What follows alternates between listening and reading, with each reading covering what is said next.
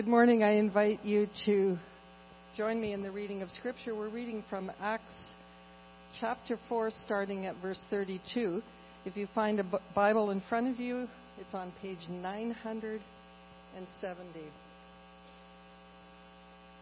And the the title is, is called All Things in Common. This is this great work that was happening in the church.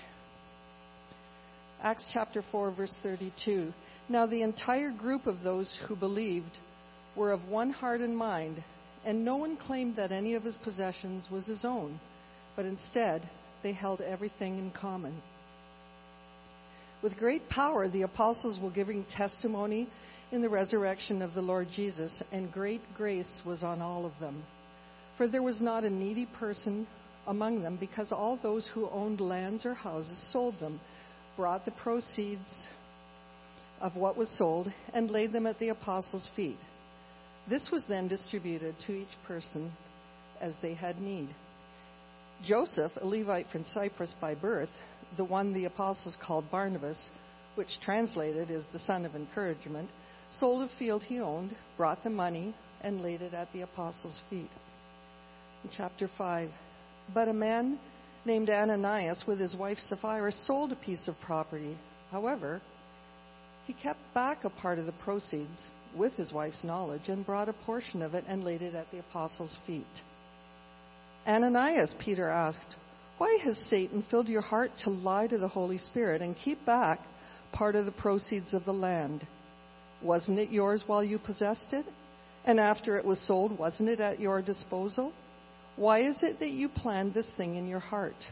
You have not lied to the people, but to God. When he heard those words, Ananias dropped dead, and a great fear came on all who heard. The young men got up, wrapped his body, carried him out, and buried him. About three hours later, his wife came in, not knowing what had happened. Tell me, Peter asked her, did you sell the land for this price? Yes, for that price, she said. Then Peter said to her, Why did you agree to test the Lord, test the Spirit of the Lord? Look, the feet of those who have buried your husband are at the door, and they will carry you out. Instantly she dropped dead at his feet. When the young men came in, they found her dead, carried her out, and buried her beside her husband. Then great fear came on the whole church and all those who heard these things. This is the word of the Lord.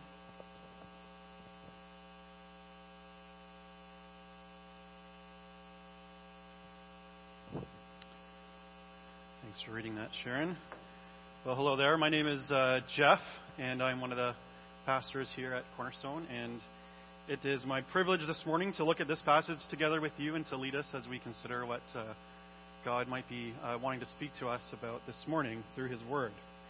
And so our passage uh, is this, this point in Acts is where we're going to be taking a bit of a pause in the book of Acts. And for the summer, we're going to be starting a new uh, sermon series, and then we're going to pick up um, later in the fall, uh, right where we left off. And so it's a bit of a discouraging story to end on, as two people fall down dead. Uh, but if you look at the next few verses, you'll see things get a little bit more positive after that, and we're going to look at why this is in the scripture and why God uh, would have uh, preserved this story for us to, to reflect on and to, to know about. And so, like I said, we're taking a break from the book of Acts. We're going to be starting a, a new sermon series um, from starting next week until uh, September 8th, and it's called we're calling it Voices from the Church. And uh, we've asked different people connected to Cornerstone to come and preach on one of the big ideas or themes uh, that's been burning on their hearts for the church at this time. And so we're going to be hearing a lot of different um, topics, a lot of different um, d- jumping around the scriptures as as different people come and speak to us. And we're excited to be hearing from a lot of new voices and and uh, we think there's a lot of value in hearing the diversity of voices. So we're excited for that. Um, but at this point, we're going to kind of finish off this, this section of Acts, and then, like I said, we'll return to it uh, in the fall. So let me just pray. Uh, we'll stop there and pray and uh, dive into this passage.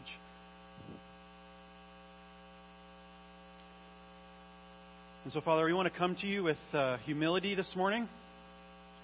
We want to come to you with a knowledge of of, of who you are, that you are the creator and the sustainer of the universe. that you made all things. You have ownership over all things. There's no part of this whole universe that you can't declare it's mine. And so we want to come to you humbly this morning and we want to look at your word.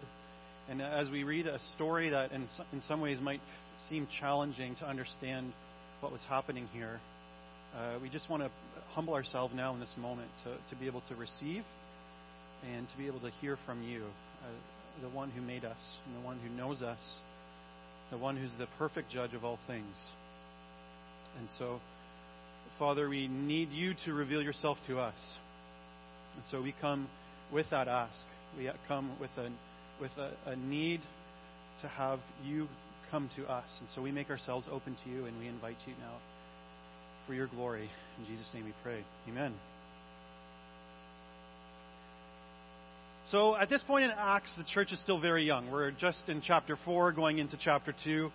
Um, the news of Jesus' death and resurrection uh, is spreading. It's really exploding out from this small group of people that were following him around, primarily his disciples, the apostles. And then it's, the, the, the news is spreading, um, and different points we see it explodes even more. You know, uh, right at the beginning of Peter's sermon uh, that I looked at last time, there are a few thousand that came to know, uh, to put their faith in Christ at that time. And, and, and the, the message and the power of Jesus is spreading. People are being healed. Um, there are there and people are going from city to city, even uh, ahead of the disciples and the apostles, who are the leaders of this movement, and they're spreading this news of Jesus. That something is happening.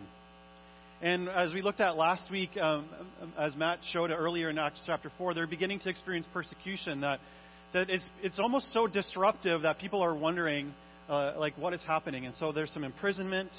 Um, and now, even in the midst of that, the news of Jesus is spreading, and people are starting to have, it's starting to have a dramatic impact on their life. And so we're seeing this right away, kind of in these uh, in these first verses, as it's describing what these uh, Christians, uh, how they were relating to each other, and what their lives were looking at, were looking like. See, one of the key things that Jesus uh, taught, and one of the key things that um, kind of was is core to following in Jesus and being having your identity in Jesus, is that you are you're now relating to God as Father that you, you see him as Father, you relate to him as Father, which means one of the implications of that is that uh, you are a child of God. And so, as you consider yourself a child of God, then you actually consider the people that are also following Jesus, that also have put their faith in him, fellow children of God. Which means that God is forming a new kind of family. It's, it's, it's one of the dominant metaphors in the church um, that we see in the New Testament is that the church is this new family that God is bringing together and using. And so, if you think about family, you think about people that you you know you're you're all of a sudden realizing if someone's part of your family, you, there's a bit of a commitment you have to them to care for their needs. And if you think about as the church is expanding and there's new people coming into this faith and there's new people who you have no idea who they are, you have no connection to them whatsoever, but all of a sudden we're in this new relationship called family. And if I'm to actually take this idea seriously, that means that I'm start to start thinking of you and caring about your needs as I would as part of my family. That even though I have no connection to you outside of this faith that we share, that somehow your needs are become important to me you know, and we also, as we think about family, you have this desire to spend time with each other. You have this, this impulse that if we are, as you say, we are family, then we should be connected and we should actually be gathering together on a semi regularly basis. For example, Sunday morning. And so they were started to doing this immediately. That's what we see in the early church, that they had this impulse to take care of each other's needs, and they had this impulse to start gathering together and spending time together as you would with your family.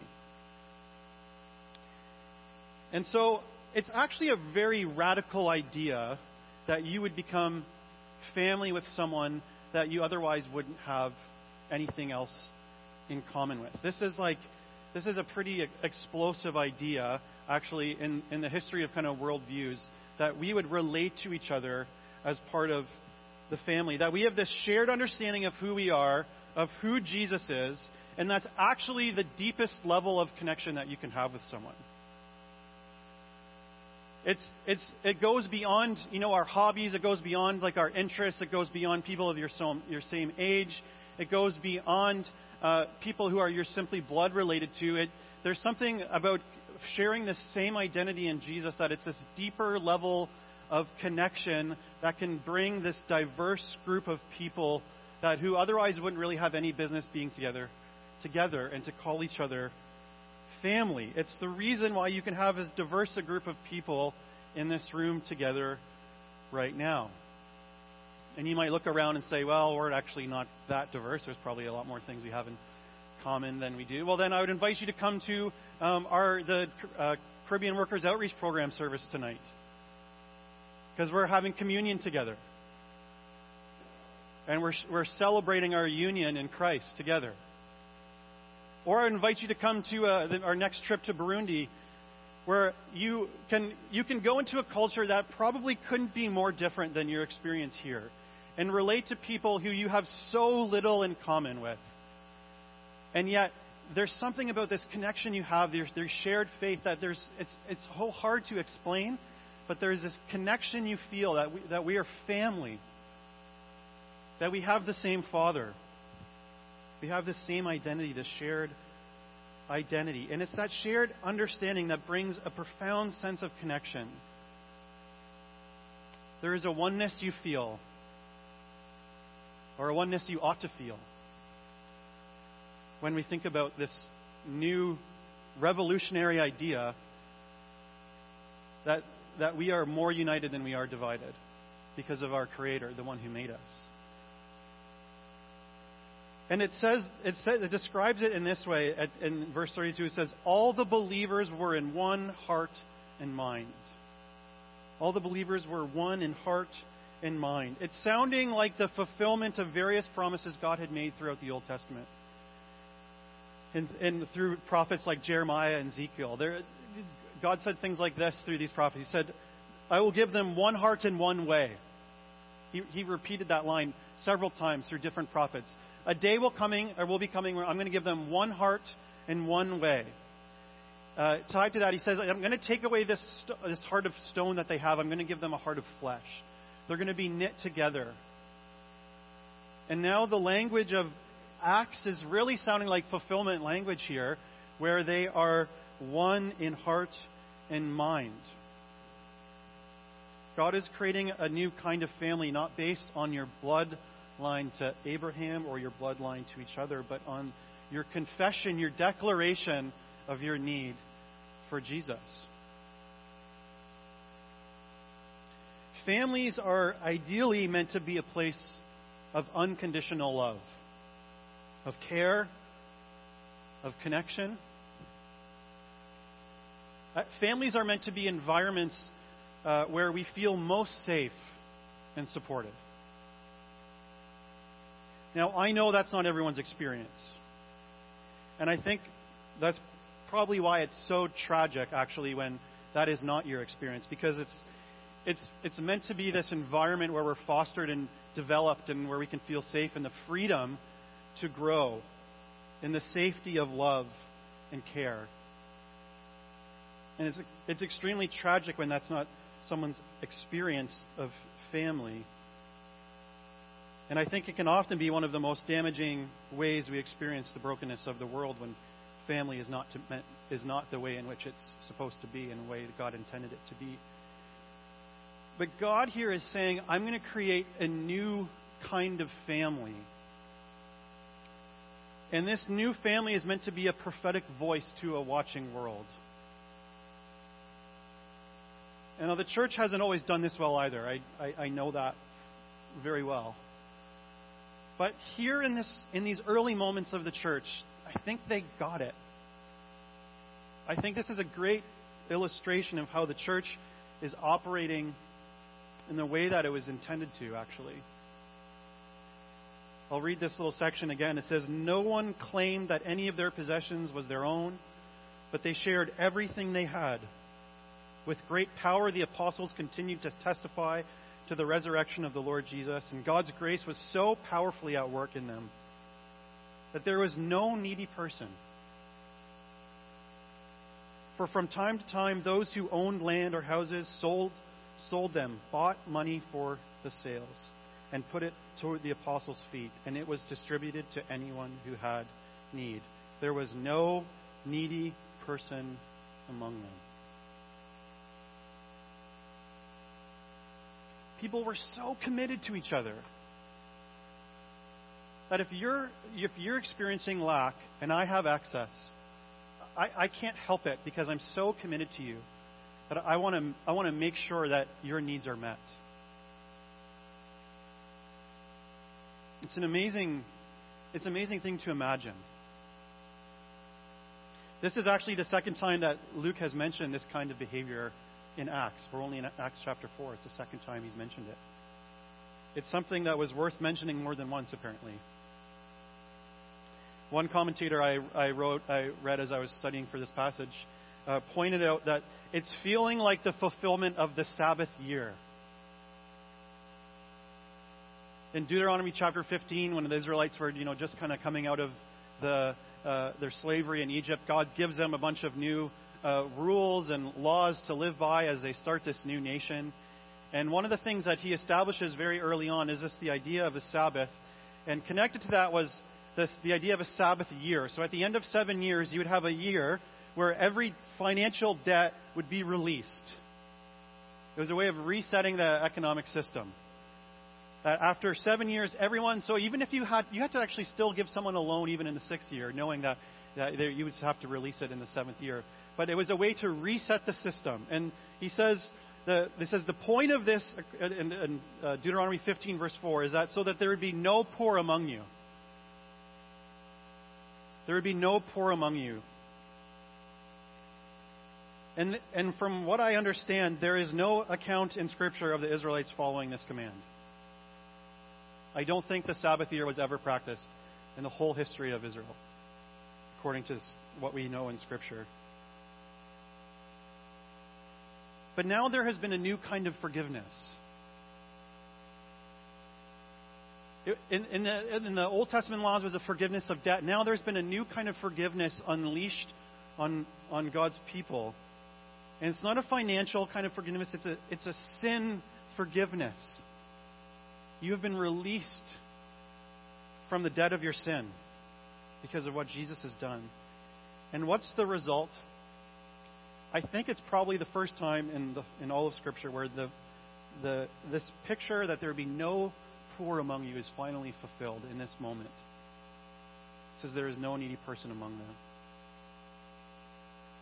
See, this is what the cross of Jesus does to us.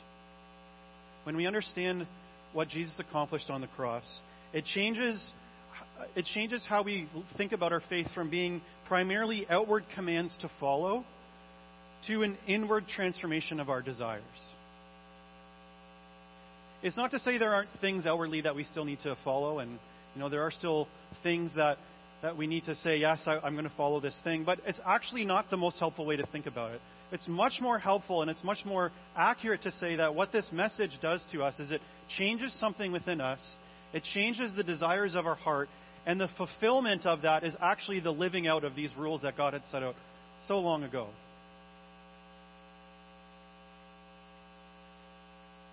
That's why when Jesus is asked, you know, about the laws, he says, if, if you're genuinely loving God and if you're loving your neighbor as yourself, you're, you're fulfilling the law. But the question is, how do you produce genuine love in yourself for God and for neighbor? That's the big question. And the, the, the Christians at the time were grasping something about what Jesus had done, and it was producing in them genuine, radical love for God and for their neighbors. And that's why this passage isn't advocating for, you know, a new state version of Christian communism. It's describing what happens outwardly when someone's heart has been transformed inwardly. by their now new understanding of their reconciliation to God. So I don't believe this passage is teaching that we all need to sell everything we have and give it to the poor. You know, the people that did this were noted as being exceptional. Um, even even then, it wasn't the norm. They were exceptional cases of this. Now, it may mean that some of us should be doing this. I'm not saying you shouldn't, and that you've got we've got a free pass. I'm just saying it's. I don't think this is what it's saying. That we this is what the expectation is of all Christians. But what I do for sure say, think it's saying is that the people we see as family in our lives needs to change.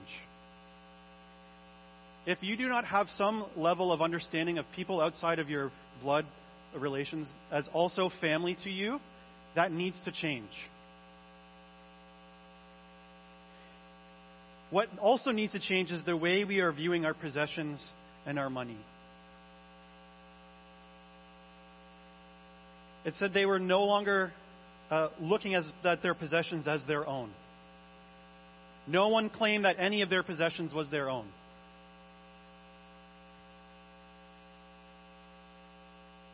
That has to be changing in us. What also has to be changing in us is that the people who we see as our responsibility to take care, for, take care of. I think that the scope of people that we think it's my responsibility to take care of needs to expand dramatically. Now, I don't know what that looks like always, and that it looks different for each person. But what's clear here is that the result of this work in their heart was that they saw everyone around them, this, their fellow Christians, as, as people to, that they had a responsibility to take care of. And they weren't satisfied until all the needs were met.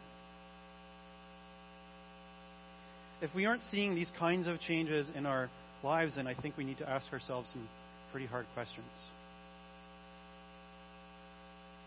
And so the passage moves on to highlight an example of this radical generosity, and it gives us this short little description of this man named Joseph, who they later called uh, Barnabas, who we see more of later in Acts, um, who who is a wealthy man, and he sells his he sells his property and he lays the, the money completely at the apostles' feet, which is this picture of submission. And he's saying, Do with it as you wish. I'm, I'm releasing complete control. It, it was mine, but it's, I see now that it's not mine to hold on, and I'm giving it to you to take care of where the needs are. It's amazing. But then immediately we're told about a husband and a wife named Ananias and Sapphira, who also sold a piece of property.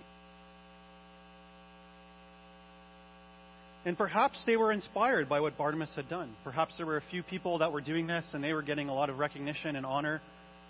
And they were inspired, perhaps, that they wanted to do something very similar. But it seems like they had different motivations, actually. Or to give them the benefit of a doubt, perhaps they had mixed motivations.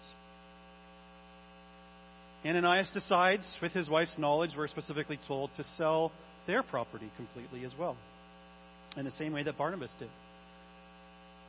And they want to go to the apostles' feet as well and give the same presentation of we're, we're, we're giving you everything that, that came from this sale, and we want you to use it.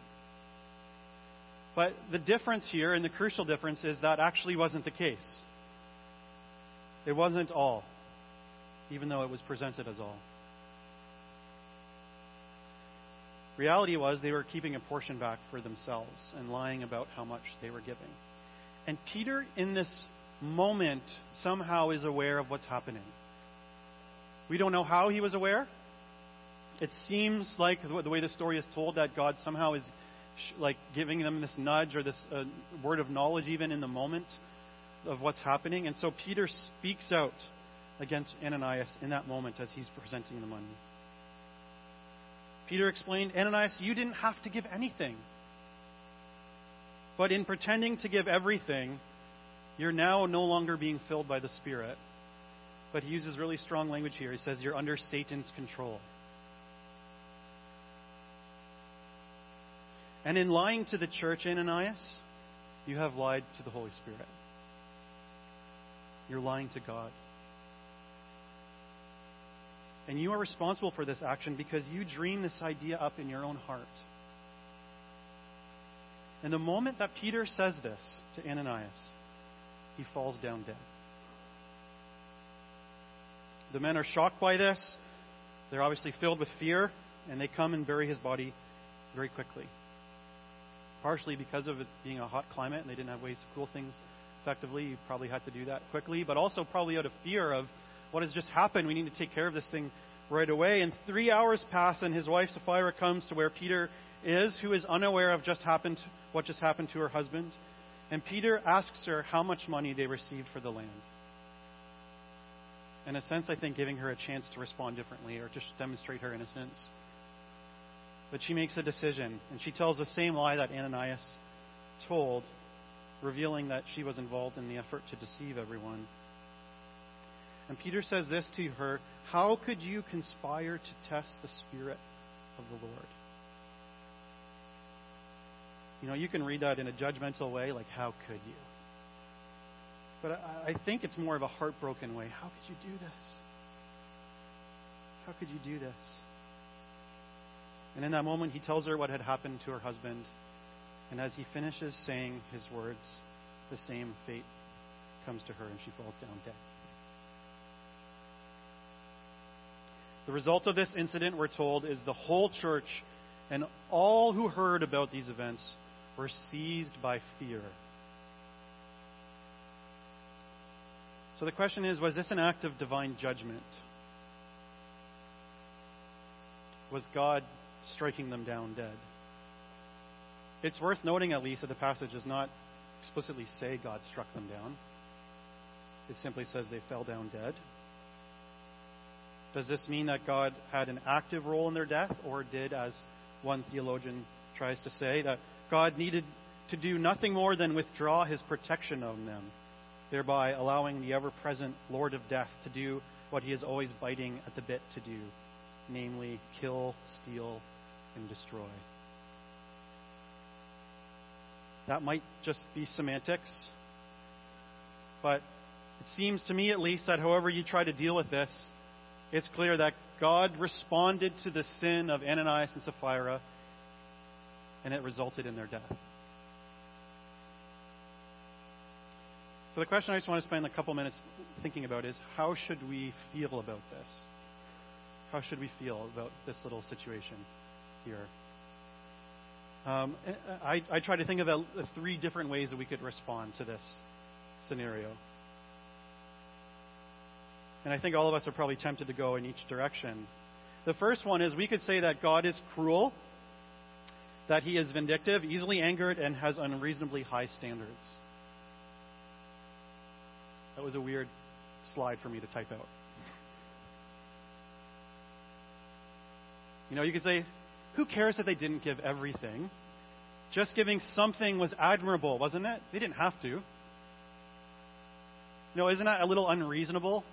Doesn't that punishment not really match the crime? They still gave a large portion of their their wealth away to help the needy and the poor in their country, and the, uh, they didn't give it all, okay, and they lied a little bit about it, and now they're dead. What kind of God would do that? In my opinion, it seems like they would have to be cruel, vindictive, you know, easily angered,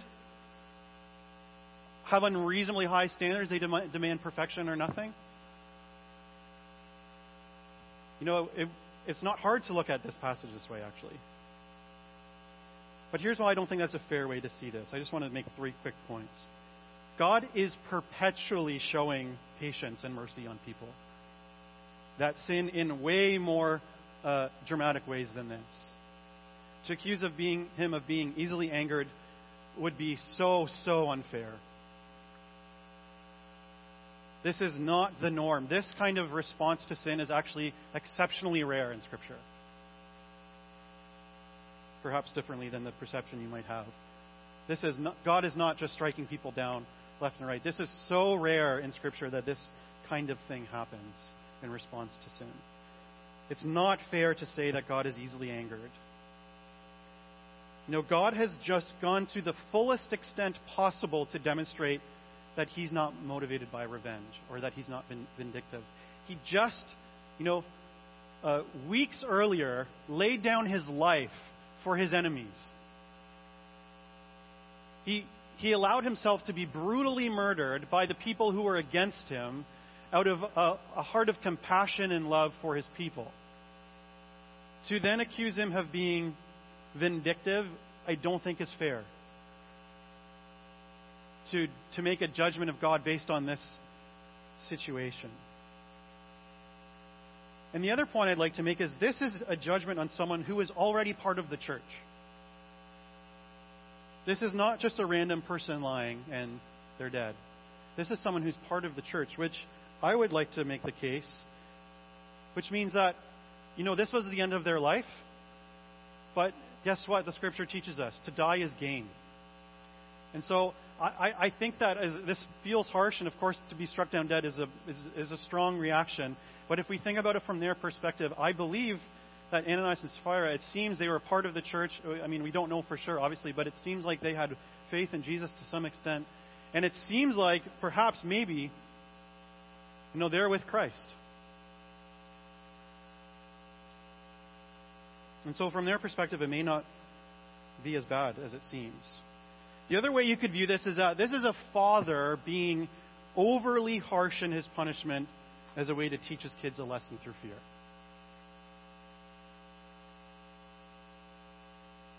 You know, if, if it says this resulted in fear throughout the church, is that a good motivating force? Fear. Is it possible that when Ananias and Sapphira saw the great generosity of Barnabas, they genu- genuinely wanted to follow suit?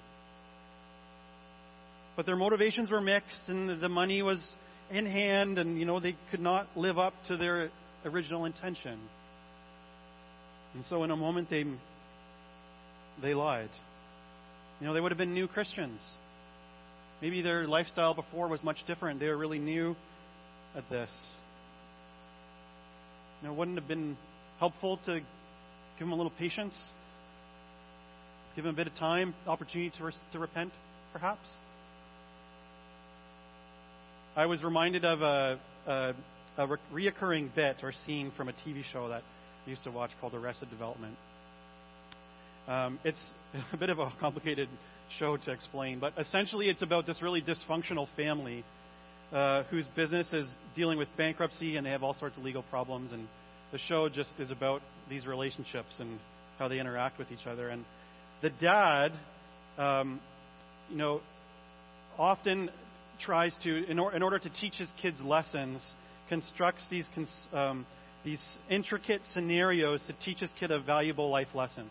So one of the things he does, like repeatedly throughout the show, is he gets one of his uh, friends and former employees, uh, J. Walter Weatherman, who, who has only one arm, and uh, he calls him up and says, "I want to teach my kid a lesson." And uh, and so he, he arranges this scenario to happen. And so um, one particular one is an example of this would be uh, like the kids use up all the milk, and they're supposed to leave a note that it's out so that you know the parents could could go out on their way home from work and and pick it up. And so the father comes home and he discovers that there was no there's no milk, there was no note left, and so he's got to he's got to teach them a lesson. And so he bring, puts all the kids in the car, drives to the store, and on the way to the store they they hit his friend. And as they hit him, his one arm goes flying off the kids are screaming, like, what is happening? And then the father is yelling, if only you'd left a note, this wouldn't have happened. and then that's inevitably what happens every time is that J. Walter Weatherman, with his one arm missing, would come to the window or up to the kids and say, that's why you don't leave a, or that's why you always leave a note. And it was just like this terrifying, and it's, it's meant to be humorous, but it's just like this exaggerated, like extreme version of a parent trying to teach their kid a lesson through like instilling this terrifying uh, response of like fear to this mistake that they had made. And is this is this kind of what's happening here? Is God overreacting? Is he a is he a parent using this elaborate scheme to to instill fear in his children so they would learn this lesson? You know, it's hard to know how things would have been different if given them a chance to respond and the testimony of that. What we do know is what happened after this situation, even though were, there was great fear. It says, uh, just the next few verses, it says that the apostles performed many signs and wonders among the people, and all the believers used to gather in Solomon's colonnade. No one else dared join them, even though they were highly regarded by the people. So they're highly regarded by the people. The apostles are still performing miracles. And it says, Nevertheless, more and more women and men believed in the Lord, and they were added to their number. The church actually begins to grow even more from this point. God was doing a new thing in the world, and the implications of this thing were not just for the people in that time, and that place. He was doing a new work in the world from that point on until the end. And it was so important that God would, would his new work would be in the way that he wanted it to be. That this, you know, we experience the brokenness of the church, and it's so painful. And this response that God has to sin is actually saying, I care about the purity of the church as well. That holiness is something we long for when we experience a life of unholiness hurting us. And God is committed to the holiness of His church. And so there's another way in which we could see this, and this is the way that I would suggest that we look at this story. That their punishment was a sanctifying discipline at a critical stage in the life of the church. It was a sanctifying discipline at a critical stage in the life of the church. You know, another dominant metaphor for the church is the temple of God. And in, in the Old Testament, there's, there's so many rules around whether you, like, whether you could enter the, the different levels of the, the temple and who was allowed to do that because God's holiness was so important. It was so important that we understand that, that aspect of God. And the church is to now, uh, the, the New Testament metaphor continued is that, the, that no longer is God's presence confined to a building that represents where He is, but the church now becomes the occupier of God's presence in this world. And if the church is to take the place of the temple of God, the, the place of His presence, then holiness is not an optional extra. And how God chooses to make that point in this in the last analysis is up to him because he is the only one who knows the human heart. We don't get to ever make those kind of judgments. That's not the that's not the point you can draw from this.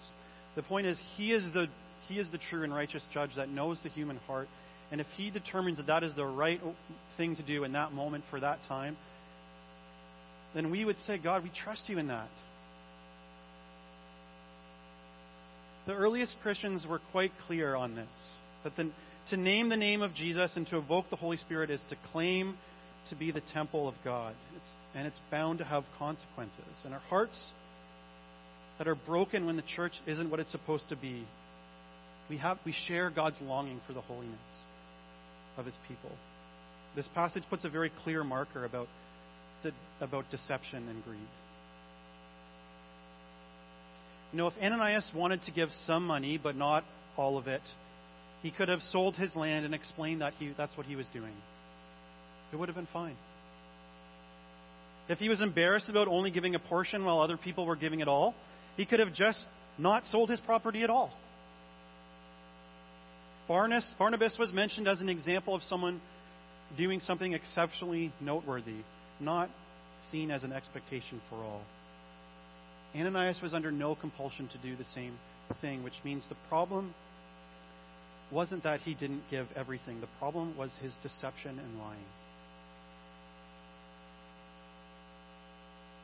And my, my guess on Ananias and Sapphira isn't that their temptation was wealth.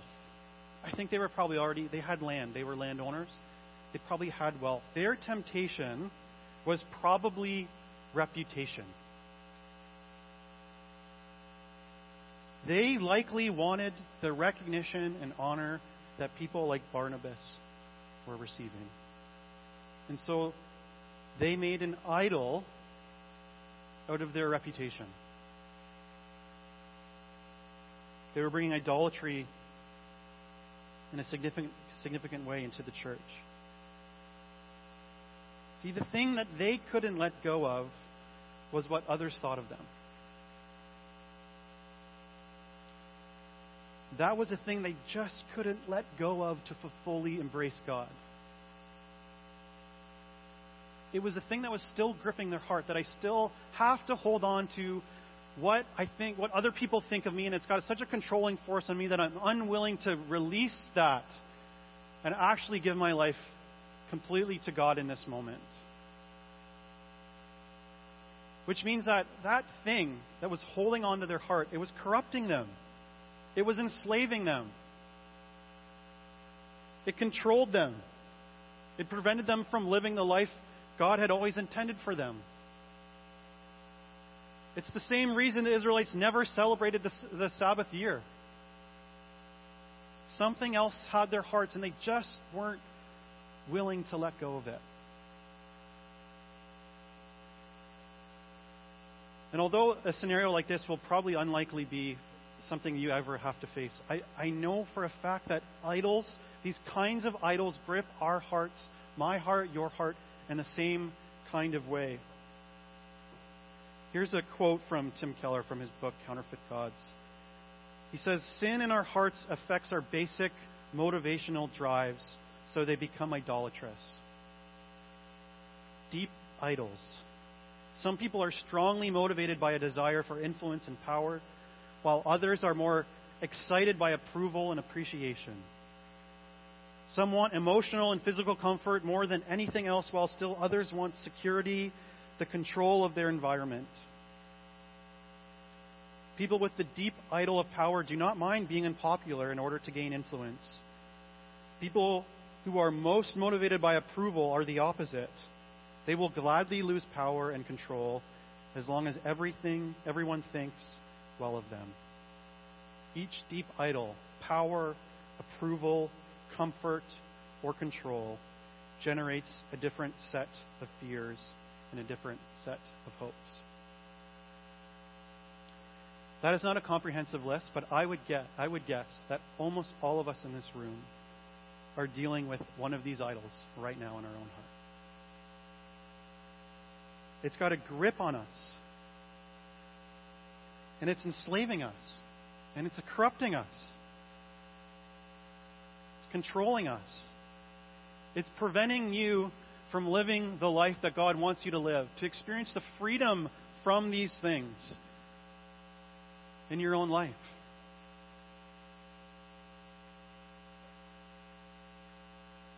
Says, he says, people who are most motivated by approval are the opposite. They will gladly lose power and control as long as everyone thinks well of them. What did uh, Ananias and Sapphira do? They were giving up their wealth and their land so that why? So that people would think well of them. This is where Ananias and Sapphira got stuck. Where do you get stuck? Whatever that is for you, the way out, and I, I, am convinced the only way out, is to see God's grace for you. Look what it says was changing the lives of the disciples so that they would give up their possessions and make sure there was no needy person among them. Did you catch it?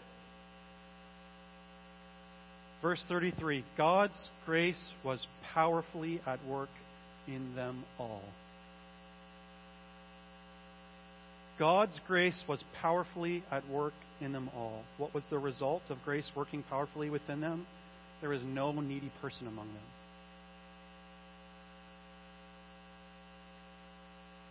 The idols of comfort, of control, of power were being broken, released. And people didn't they weren't enslaved by the things that they owned. They weren't enslaved by their own desires and taking care of themselves. They had the freedom from their things and their own desires to see people and to see needs and to release the things that they have.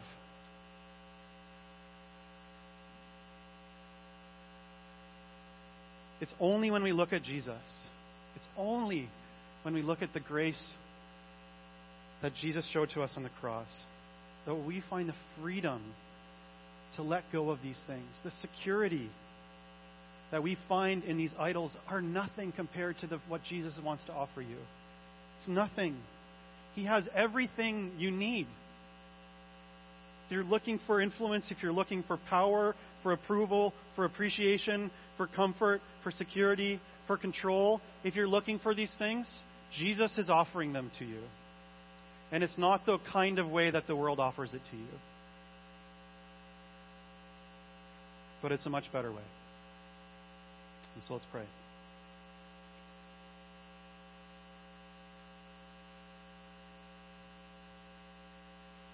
Father, we long to see the church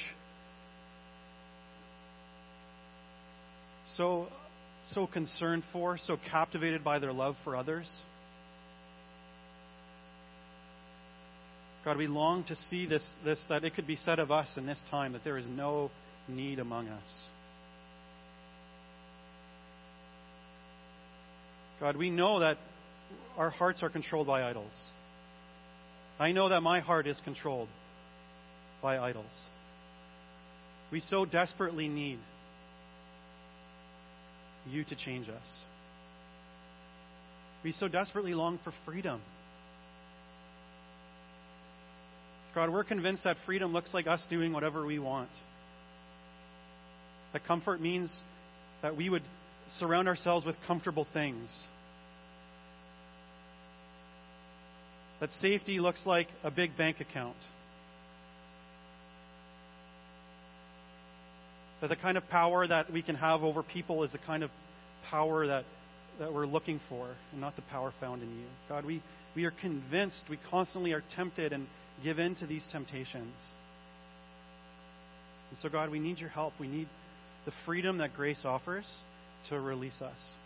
And God, we know even this morning, there are, there, there all, of, all of us are at different stages of this, and in different ways we are affected by these things. And so you know each one of us. You know what grips our heart. You've seen it in our lives. You see it right now in this moment. And so, God, I pray that you would bring freedom even right now. Help us to see it for what it is. Help us to see you for who you are. Give us the confidence to walk and run towards you, actually, as the Father running towards us with open arms. God, your grace is sufficient. We believe that you know us better than we know ourselves. We believe that you know, actually, and you're concerned for our joy more than even we are. So help us to trust you with that. So, God, that we would be the kind of people that you always intended, that we be the kind of church that you always wanted the church to be. And we do this not only for our good, God, but uh, for your glory. In Jesus' name we pray. Amen. So, this is a connection time in our service. It's an opportunity to uh, connect with people around you. Unfortunately, we don't have coffee this morning, and we won't be having it for the summer. Uh, but it's still an opportunity to talk with those uh, you haven't seen in a while or um, need to catch up with. Their uh, kids are still uh, available to be received at the Kids Wing, so you can head over there. Um, and we'll gather shortly again to worship through music uh, in about five minutes.